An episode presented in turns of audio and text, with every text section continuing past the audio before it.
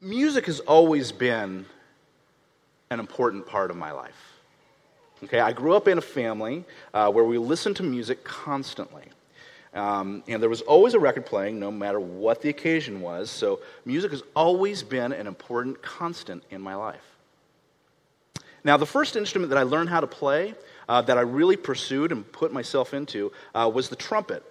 Uh, I was in the fifth grade, and I thought that it would be fun to play an instrument and be in the school band. Um, so I begged my parents for a trumpet. And uh, eventually they gave in and they bought me a trumpet. And I played trumpet in the school bands through the elementary school and through junior high. Um, now, I wouldn't say that I was uh, especially good at it. Um, if any of you have ever been in an orchestra type band, uh, you might remember that there are uh, positions within your instrument section. Okay? Um, that's generally corresponding to how good of a player that you are. Um, for instance, if you were good, uh, you would be placed in the first chair okay, of your section. And if you were one of the best players on your instrument, you would be in the first section and have the first chair, right? So you would have first trumpet, first chair, second chair, and so on. And then you would have second trumpet, first chair, and so on and so on and so on, okay? And it would progress down from there, okay? Now, I wasn't very good. Okay, so I was like third trumpet, third or fourth chair, somewhere around there. Um, I was like the 11th or 12th worst trumpet player in my school. Right? Um, now, some of the reason why I wasn't very good is because I didn't practice, right? And I really didn't have a desire to either. Uh, so I wasn't very good. Um, but now um, we come to the eighth grade. In the middle of the eighth grade, uh, the school band needed someone on a different instrument the tuba. And guess who got picked to play the tuba? And so I was moved to the to- out of the trumpets and into the tuba. And uh, it didn't exactly feel like an upgrade, right? Okay? In fact, it felt more like a sentence. Uh, it felt like a punishment for not uh, excelling on the, the trumpet. I'm going to sentence you now to five months on the tuba. Now, the tuba, it's a huge instrument. It's, it's very big. It's, it's cumbersome and it's heavy, and it's impossible to get on the bus with. All right? I mean, it takes up its own seat. It's, and, I, and I just really despised it. Um, so um, I didn't practice it either. so, as you can imagine, I was terrible on the tuba as well. Uh, I just had no desire to pursue it. Um, I, just, I just could not uh, take any joy or delight in it. And I think this is what uh, eventually led me uh, to dropping out of band completely in the ninth grade. Um, so when I became a freshman in high school, uh, I couldn't see myself going any further in school band other than perhaps the storage closet. So during the ninth grade, uh, I didn't play an instrument at all. Um, I lost all desire to do so. Now, all that changed when I was 15 years old. Um, during the same freshman year, my brother had received a guitar for Christmas. And, and my brother at the time, he was attending college out of state, and so he took his guitar back with him to college. And about five months later, he came back uh, home from school, and he could play all of these songs on it. And I was impressed that it only took five months uh, for him to play all these cool songs. Um, and there were popular songs that I recognized. Um, so I took uh, from his encouragement, uh, and I began learning how to play the guitar, right? And I fell in love with it. It was so much different than the trumpet or the tuba. It was more difficult at the beginning, for sure, but I enjoyed it. And as my enjoyment continued, my desire to learn as much as I could grew. And as I learned more and got better on the instrument, it really started to become a delight to me. So much that I poured all of my time into it. I would think about it all the time. It became my joy. Now, I think the key difference between my experience uh, with the guitar versus on the trumpet and the tuba um, was that I had a genuine interest and a desire to pursue it. And I would practice it, and I would pour myself into it, and the more I learned, the more I took enjoyment in playing it, which means that I got better at it. And it was a huge confidence booster for me. I took safety and security in it became something for me that provided an escape from some of the, the awkward social nuances of growing up, right? Now, when we find things like this, like my experience that I'm telling you on the guitar, or any hobby that uh, we fall in love with, we tend to pursue those things aggressively. We tend to fall into a natural relationship with those things, and it looks like this we prioritize our time with them, we nurture a desire to learn more about them, and then as we increase in our time and understanding, it grows and it leads us to delighting in it. And we do this with our personal relationships too. Just think about uh, the friendships and the relationships uh, that you've delighted in. Uh, when, we, when we meet someone, uh, a spark occurs that piques our interest in them. Uh, but it's not until we start prioritizing our time with them that we still really start to get to know them and we develop a relationship with them that's meaningful. And the more that we invest in that relationship, the deeper we get to know them. And the deeper that relationship becomes, and we begin to delight in that relationship. Now, this is especially true in our relationship with God. As we pursue Him, once we see our need for Him, the deeper that relationship becomes. And the more we learn of who He is and how He exhibits His love for us, the desire to pursue Him grows. And as that desire grows, uh, in us to devotion to Him, He becomes our delight. Now, last week we began working our way through Psalm 63. And we began exploring how Psalm 63 uh, is an example of thirsting with joy in our relationship with God. And, and we dove into that by focusing on how our need for God drives our desire to have a relationship with Him. Now, I want to take a brief moment and refresh our minds, and also for some of you who weren't here last week, so that we can uh, pick up in the flow of where we are going with Psalm uh, 63. So, if you haven't already, would you please turn in your Bibles uh, to Psalm 63? And as you're finding your way to Psalm 63, let me give you a, quick reminder of the nature and the purpose of the Psalms. Um, we talked about how the Psalms were unique in that they were the praises and laments and prayers of God's people upward to God. All of the scripture is God delivering his word downward to us. But The Psalms are from us to God. Now, this doesn't change the inspiration of the Word of God. It's just in the orientation. It just gives us a blueprint in how God's people are to respond to Him. And the Psalms are emotional in, in the way that they uh, convey our love and our devotion and express our hearts to God. And they do this in a variety of ways. Um, but then we began talking uh, about Psalm 63 itself. And Psalm 63 is a, a psalm written by King David, and it was most likely written during the time when David had fled uh, into the wilderness or the desert uh, when his son Absalom attempted to divide Israel and take the throne away from him. And so the desert becomes part of the inspiration in the setting for the psalm.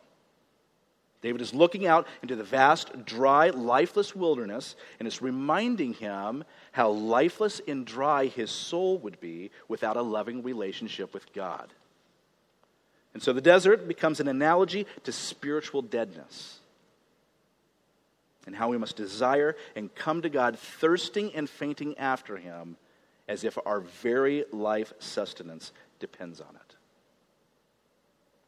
And David begins the psalm with an emphatic yet humble declaration of his relationship with God. We read this in the opening in verse 1. Oh God, you are my God. And this is to convey that the relationship, this relationship that he has, is based on who God is as the covenant God of Israel. It is the God who makes covenant with David and his people. And as we talked about this reality of who God is and the basis of what drives this is really what all the other Psalms are about as well. He is the God who keeps us in the shadow of his wing. He is the one who upholds us by his right hand. And now, because of the reality of this relationship with God as his Savior, David understands his need for God, and this drives David's desire to seek him with all of his being. We read again in verse 1. Would you look at it with me? O God, you are my God. Earnestly I seek you. My, th- my soul thirsts for you, my flesh faints for you, as in a dry and weary land where there is no water. David has a desire, a drive to seek after God with his whole being. David's need for God, his thirsting and fainting for him, fuels his desire to run to him diligently and eagerly, knowing that his very life depends on it. Just as if he were out in the dry, lifeless desert and he was dying. So, this is showing us how our need for God fuels our desire for him. But not only our desire to seek him in personal devotions, uh, but also a desire to seek him in corporate worship. We also looked at verse 2. Look with me again. This is verse 2. It says, So I have looked upon you in the sanctuary, beholding your power and glory. This was David remembering his time worshiping with God's people and seeing his blessings poured out on them. And so David's desire for God extended also into worshiping with God's people. And then finally, we talked about how that desire, the reality of the steadfast love which is of God, which is better than life, moves us to praise Him, and it becomes our joy and our delight. And so now we're going to continue exploring our need and desire for God and how He becomes our delight when we are pursuing Him in a relationship with Him. Now, last week, the focus was to see on our need for God and how that fuels our desire for Him. But this week, we're going to be looking at how that need and that desire becomes our delight. And so I think the, the question becomes the question that I have for us this morning is how do we delight in God? Well, delighting in God means delighting in who He is. And we cannot understand who He is if we aren't pursuing a relationship with Him and seeing our need for Him and resting in Him. So we're going to tackle this question of how do we delight in God by this? We delight in God when we are pursuing a relationship with Him being steadfast in our public worship of Him, and finding refuge in Him. So, the first thing I, I, want us to see is that we delight in God by actively pursuing a personal relationship with Him. Um, so, let's start off by looking at verses 5 through 7. Um, read along with me. This is uh, starting in verse 5. David writes, My soul will be satisfied as with fat and rich food, and my mouth will praise you with joyful lips when I remember you upon my bed and meditate on you in the watches of the night. For you have been my help, and in the shadow of your wings I will sing for joy. Verse 5 is giving us the result, the delight that we experience. But verse 6 is telling us what is leading to that delight and satisfaction. David says, When I remember you upon my bed and meditate on you in the watches of the night. Now, remember last week, um, we looked at verse 1, um, and look up there with me again as we read. Uh, we see this phrase, earnestly I seek you. And remember how some translations, like the King James Version or the New King James, uh, use the word early instead of earnestly. And we talked about how both are good translations because they convey the diligence and the eagerness of pursuing God and not slumbering or lazily lying around like a sluggard. And now I think our meaning here in verse 6 is similar to this. Except instead of seeking Him at the beginning of the day, or in the morning or at the dawn, we're seeking at the end of the day, and David is remembering God on his bed. And we're seeing here as a parallel in the way that David is conveying the way that he is seeking and pursuing God. Okay? And I don't think that this is necessarily being used just to uh, convey that we only seek him in the morning and in the evening.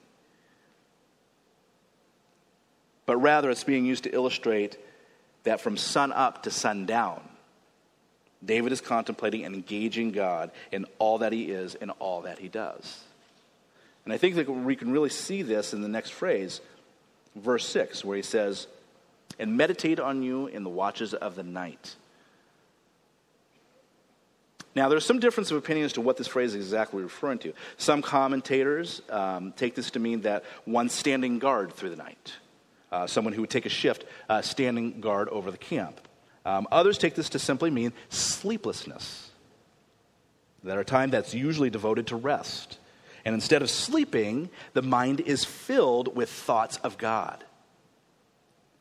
Either way, the result would make for a long night where there would have be many hours to meditate and contemplate his relationship with God. This is how David would occupy his time during those times of sleeplessness.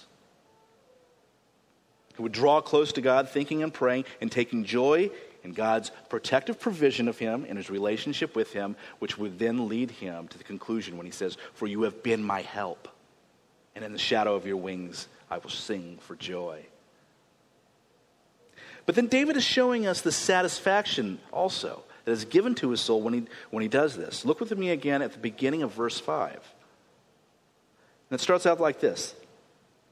Now, all this is expressed in, in poetic form so that the thoughts are, are kind of jumbling around um, so that the artistry is preserved. But I think essentially what he's saying here is David is basically saying when he thinks and meditates on God and draws close to him, remembering how God protects and provides for him, he delights in him and his soul is satisfied. The result in, is satisfaction in God and praise and joy. Now, David is writing about the quality of this satisfaction here in verse 5, and he compares it with something, um, and he does it with this phrase with, with fat and rich food. Um, the fat is referring to uh, the best choice part of the animal that would have the richest flavor. And this is underscoring the, the, the satisfaction that he has in his relationship with God.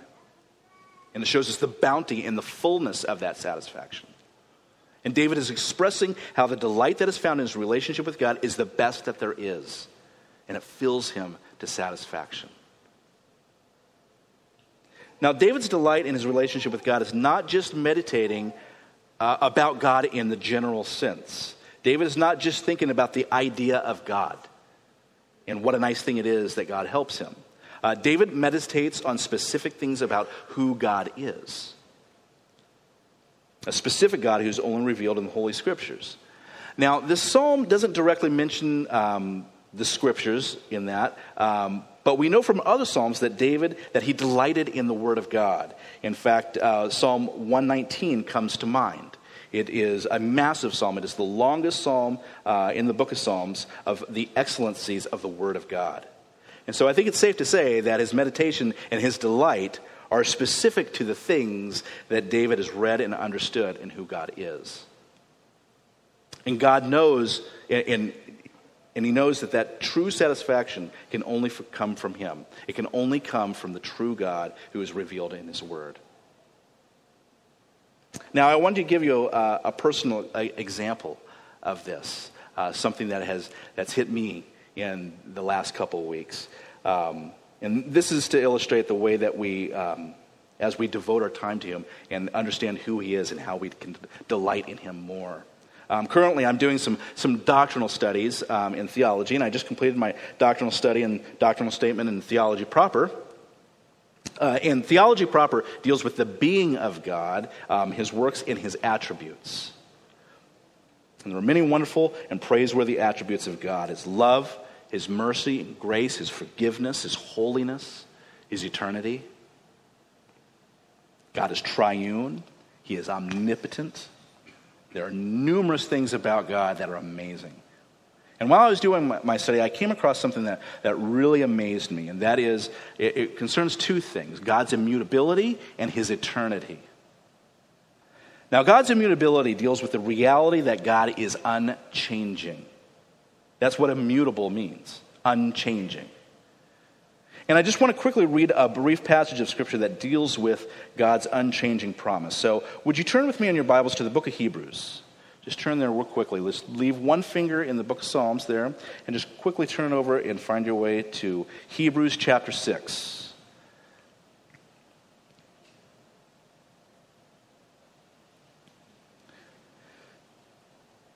Hebrews chapter 6, and we're going we're gonna read verses uh, 17 through 19.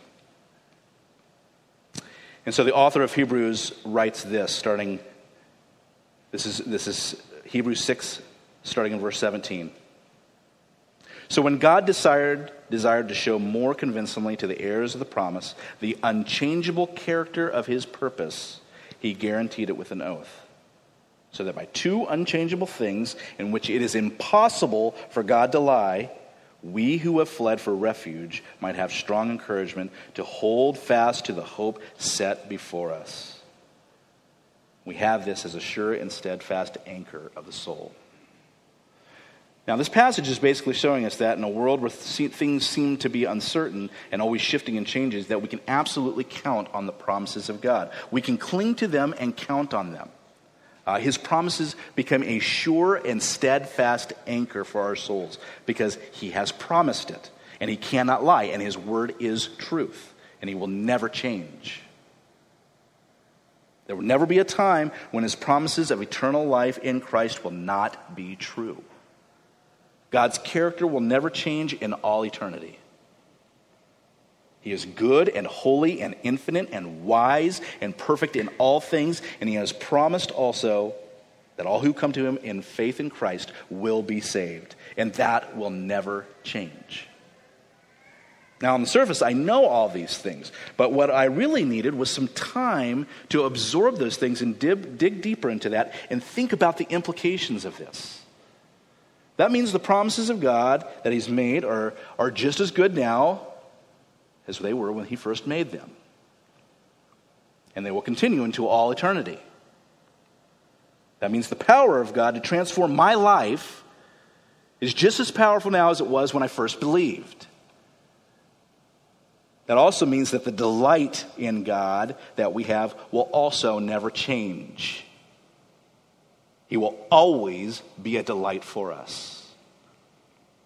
Now, the more we discover about God, the more we delight in Him. And because He is eternal, we will never exhaust the amazing and wonderful things to discover about Him. And as we pursue our relationship with Him in all eternity, the more we will delight in Him, and that will continue forever and ever. Now, when I think about it, it blows my mind. It makes my heart leap for joy and give glory to God. I'm amazed and delighted, and it makes my spiritual appetite and my thirst and my hunger for Him more. Now, the only reason I'm bringing this up is to illustrate that as we dive deeper into who He is, the deeper we do, the more that we are going to delight in Him. Now, if I hadn't been reading about who God is and looking into His Word and meditating on that, I might have never had that moment that I did a few weeks back where I was sitting on my couch in tears, just completely washed over with amazement at our God. Now, I'm not suggesting that our delight comes from just doing theological book studies on the attributes of God, although that does help. The idea is that we need to be seeking Him and cultivating a relationship with Him by reading His Word, being in prayer, and meditating on who He is, diving deeper into Him. The more you draw into him, the more you will delight in him. I think of the, the, the, Westminster Catechism, the way that it opens. What is the chief end of man? To glorify God and enjoy him forever. You were built to glorify God and delight in him. And how can we do that? By cultivating a relationship with him. Okay, we can turn back to Psalm 63 now. Uh, but we also delight in God uh, when we engage in a corporate worship of Him. Look with me at, uh, back at verse 2. And I want to revisit uh, David's desire to worship God with his people. And I want to, I read, want to read verses 2 through 4 because I believe that they form a unit. So this is Psalm 63, starting in verse 2. David again writes so I have looked upon you in the sanctuary, beholding your power and glory, because your steadfast love is better than life. My lips will praise you. So I will bless you as long as I live. In your name I will lift up my hands. Now, like we talked about last week, this is David having an emotional outpouring and longing to worship with God, or worship God uh, with his people. David is remembering the times that he has gone to worship God corporately, and that is a delight for him. But we also we need to remember where David is. He's in the desert. He's in the wilderness. He's longing for that place that he wants to get back to and to worship. And he's remembering the joy and seeing God's blessing poured out on his people, and all of them delighting in who he is. And we know that David delighted in worshiping God. Listen to what he writes in Psalm 27. This is Psalm 27, verse 4, one of my favorites. He says, One thing I have asked of the Lord, that will I seek after, that I may dwell in the house of the Lord all the days of my life, to gaze upon the beauty of the Lord and to inquire in his temple. I love that. And one of the things that David is especially delighted in is the, de- the steadfast, unchanging, eternal love of God, which David describes as better than life. Now, I know this may sound silly, but we don't want to make the mistake in thinking that somehow this means that David is any, he's longing to not exist. Um, that David isn't saying that God's steadfast love is better than if he didn't have his life at all. Um, David is simply making the point that the love of God surpasses all earthly things, including this temporal life. It is the love of God that gives new spiritual life, life that finds its meaning and delight in God not in the things of this world. The, the Apostle Paul makes a similar statement in Acts 20 24 when he says this But I do not count my life of any value, nor as precious to myself, if only I may finish my course in the ministry that I received from the Lord Jesus to testify to the gospel of the grace of God. Paul's life on this earth was meaningful for him only in that he was doing the work of Christ for his glory and for the glory of the gospel. Likewise, David's joy and praise of God stemmed from the glorious truth that the love of God surpasses all things in this life. And this praise manifests itself in a remarkable way. Look with me at verse 4.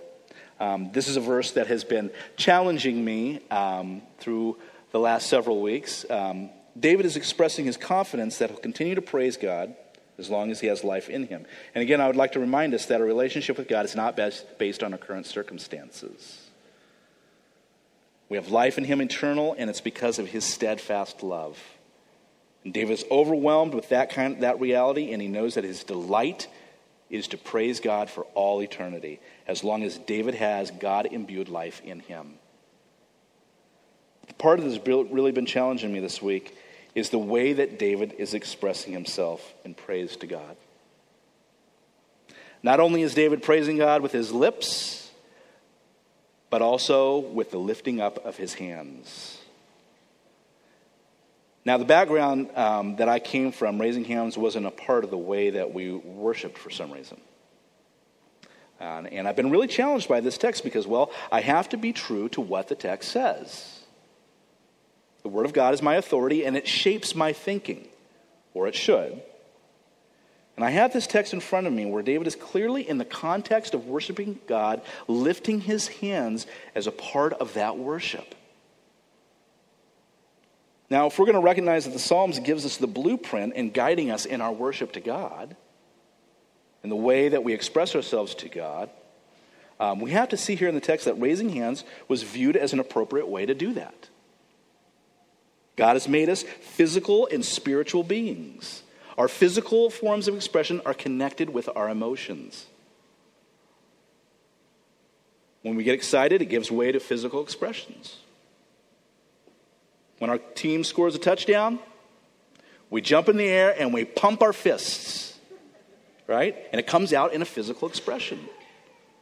Now, if we're getting that excited about touchdowns and it's coming out in that way, there has got to be something that is moving us in a similar way when we respond to the love of God. In other words, if we're responding that excitedly about touchdowns, but holding ourselves back when worshiping God, something is wrong there.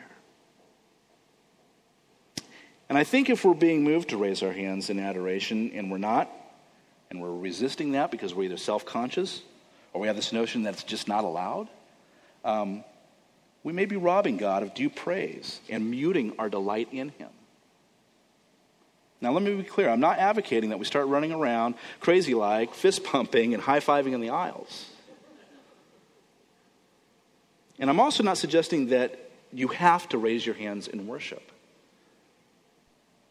If that is something that you don't feel moved to do, I think that's okay. But if the Holy Spirit is moving you to raise your hands in praise, and delight as a response to the love of God, then you should feel free to do that. Now, I want to put myself out there with you because I've, I've been resisting this uh, for a long time, probably to my own shame. Um, I've, I've felt myself resisting that, feeling that call to want to respond to God that way. And if you've been moved to raise your hand in praise and worship as a response to the love of God, and you're nervous about it or you've been hesitant, I would like to invite you to join in with me and break that habit that we sometimes have where we let our flesh hold us back from worshiping and fully delighting in Him. Because what I see here in this text, in these verses, 2 through 4, is an echo and a preview of heaven. It is God's people coming together as a response to his call, enjoying him and delighting in him in his eternal, unchanging love, responding to that love with praise and lifting of hands. This day, the Lord's day, should be the most delightful day of the week because it is a picture of heaven. It's as close as we're going to get to it in this life. And we should enjoy it and we should take our delight in it. We delight in God in actively pursuing a personal relationship with Him and engaging in public worship of Him. But we also find our delight in God by taking our refuge in Him. Now, I think uh, the challenge for us as New Covenant Christians is uh, what do we do with statements that we find in verses 9 through 11? And I would like you to uh, look with me at those right now. This is uh, verses 9 through 11. We, read with me. David writes, But those who seek to destroy my life shall go down to the depths of the earth. They shall be given over to the power of the sword. They shall be a portion for jackals. But the king shall rejoice in God. All who swear by him shall exult for the mouths of liars will be stopped. And now I think the challenge is that this doesn't sound very forgiving, um, but rather harsh and almost as if there is a hint of anger and revenge to it. And you might be thinking when looking at something like this, uh, what does this have to do with our joy and our delight in having a relationship with God? I mean, here it is in the midst of a psalm that is all about joy and praise to God.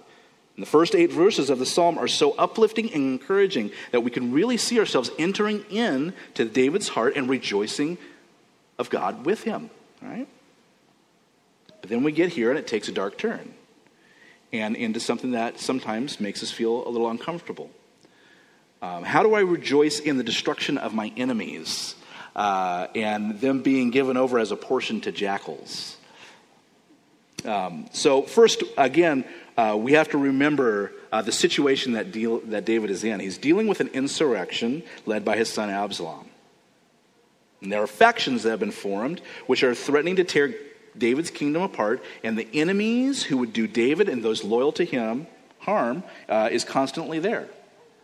Uh, but we have to remember also that David isn't a fugitive here. David is the rightful God anointed king of Israel. And he's being driven out into the desert and having the constant threat of enemies around him, and that puts things into focus. And what David is taking comfort in here, what, David's, what is David's defense, we should say, is that the justice of God will be done. That those who are involved in perpetuating this great evil against the king will face the wrath of God. Being given over to the power of the sword is to face the righteous judgment of God, and being a portion for jackals is to signify their rejection by God. Jackals are scavengers. They live off the remains of the animals that have been rejected and left by larger, stronger animals. They are what has been discarded. So, what we're seeing here is we're seeing a picture of the reality of the two factions that exist in this world those who are in open rebellion to the king, and those who find their refuge and their delight in him. Those in open rebellion face the judgment of God and are left and rejected. And those who find their refuge and cling to him will rejoice. And we can get a contrast here of how these two factions confess. We see this in verse 11. Those who put their faith in God will confess or they will exult They will make their boast in the truth of God. But those who deny him and lie against the truth will be stopped. So, again, how do we delight in God in all this? Well, first, we all rejoice in the truth of God being proclaimed.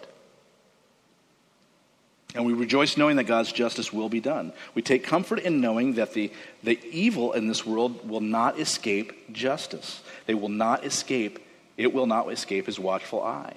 He does not look past it, and nor is he powerless against it. Those who lie against the truth seek to rebel against his kingdom and proclaim what is evil to be good, at the same time condemning what is good to be evil. There will be a day of reckoning for that. But secondly, and most importantly, and this is where I want our hearts to really focus on, is that we were all in that first camp at one point. All of us at one point in our lives were in open rebellion against God. We were all under the righteous judgment of God. A lot of us here today know that at one point in our lives, we were out there in that wilderness. We were out there in that dry and weary land where there is no water, and we were dying. We know that we were in a desperate, miserable state. We were without God and without hope, and that our end was to face judgment and eternal rejection. Some of you may be still there, clinging on into this world, trying to take refuge in yourself and the things of this world. Would you turn with me um, to the book of Ephesians? Ephesians chapter 2. Um, we joke sometimes when we say that every sermon could take us to Genesis 3 and Romans 1, and also I'm going to add into that Ephesians 2. And I know that we've been in this, this book uh, uh, quite a few, we've made quite a few references over this, but um, it, is, it is such a good understanding of this. This is Ephesians chapter 2, starting in verse 1. The Apostle Paul writes, and you were dead in the trespasses and sins in which you once walked, following the course of this world, following the prince of the power of the air, the spirit that is now at the work in the sons of dis- disobedience, among whom we all once lived in the passions of our flesh, carrying out the desires of the body and the mind, and were by nature children of wrath like the rest of mankind. But, and there's always a but a beautiful word here that says, But God, being rich in mercy, because of the great love with which He loved us, even when we were dead in our trespasses, made us alive together with Christ. By grace you have been saved. Now, this is a reason to rejoice. Verse 4 here echoes in verse 3 of Psalm 63. That great love with which he loved us is that same steadfast love that is better than life. That same unchanging love that will last for all eternity. And this love has given us new life in Christ. Our rejoicing comes because we are taking our refuge in Christ. We take our refuge in God. He came into the world to save us from God's eternal wrath. He lived a perfect life that we could never live, that we fail to live every day. And he went willingly to the cross and took the punishment that we deserved. And when we take refuge in Christ, when we put our faith in Him, trusting Him to be cleansed of our sins and guilt, knowing that without Him, we are dry, lifeless, and barren like the desert.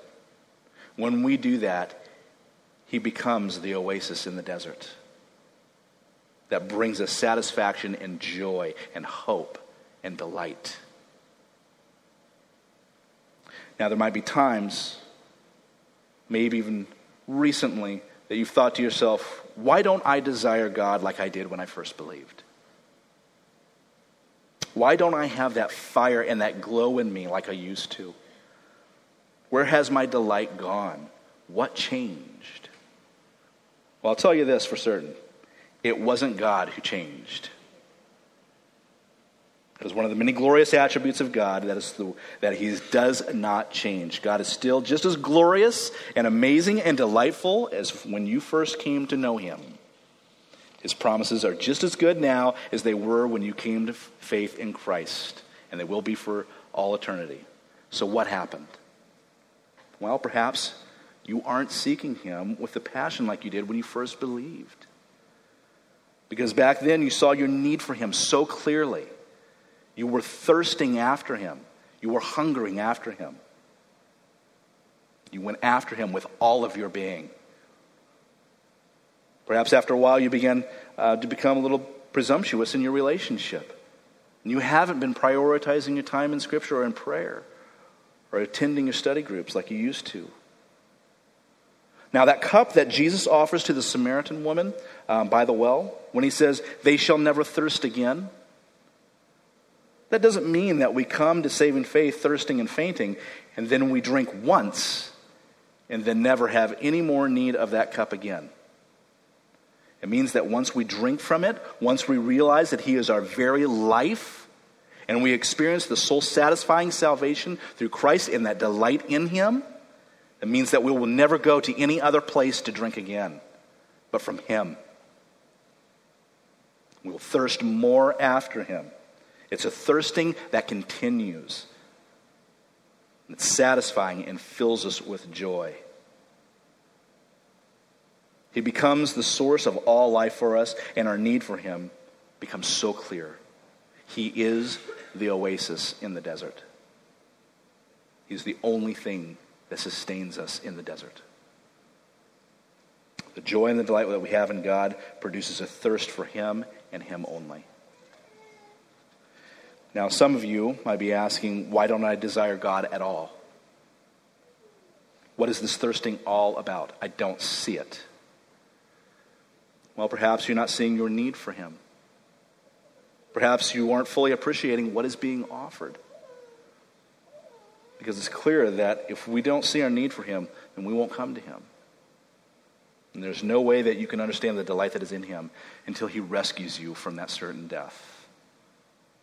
Without Christ, we are stranded in the desert, dying. We are all dead in our sins, and we do not have the power to walk out of that desert ourselves. And to ignore our need for Him would be like coming upon that oasis in the desert and passing right by into certain death. Because there's nothing that we can do in and of ourselves that can produce our own salvation. It is only found in Him. If that is you, it is my prayer that you would see your desperate need for Him, that you would come to saving faith in Christ, that you would trust Him through faith, that you would take that cup that he's offering you and that you would be you would drink deeply of it and be satisfied. Because that satisfaction and delight that awaits him is truly like nothing else this world has to offer.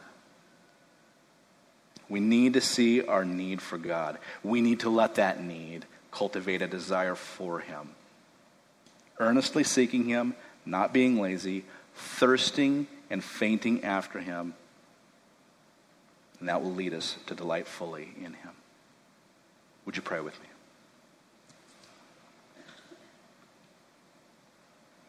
Father in heaven, Lord, what a delight it is to have a relationship with you. Lord, thank you so much that you have blessed us with uh, scriptures, that you have blessed us with uh, your servant David to write this wonderful psalm for us to remind us of our need for you and the joy and the delight that we find in you. Lord, I pray that you would put into us a thirsting and a hungering, that we would come to you each and every moment of our lives, meditating upon who you are, discovering your great love for us, Lord. Lord, I pray for those, if there's any in here that are contemplating, that are, that are lost, that are, that are unsure, Lord that you, by the power of your Holy Spirit, would imbue them with life, allowing them to come and to drink deeply of that cup that Christ offers. Lord, You are gracious and mighty and wonderful. We pray, Lord, that you would just imbue these things into our hearts. That we'd never forget them, that we would teach them to our children, that we would have such delight and such joy in who you are, that we would proclaim this truth, that we would exalt, that we would make our boast in Jesus Christ that we would tell everybody that we know of the delight and the satisfaction that can only be found in you.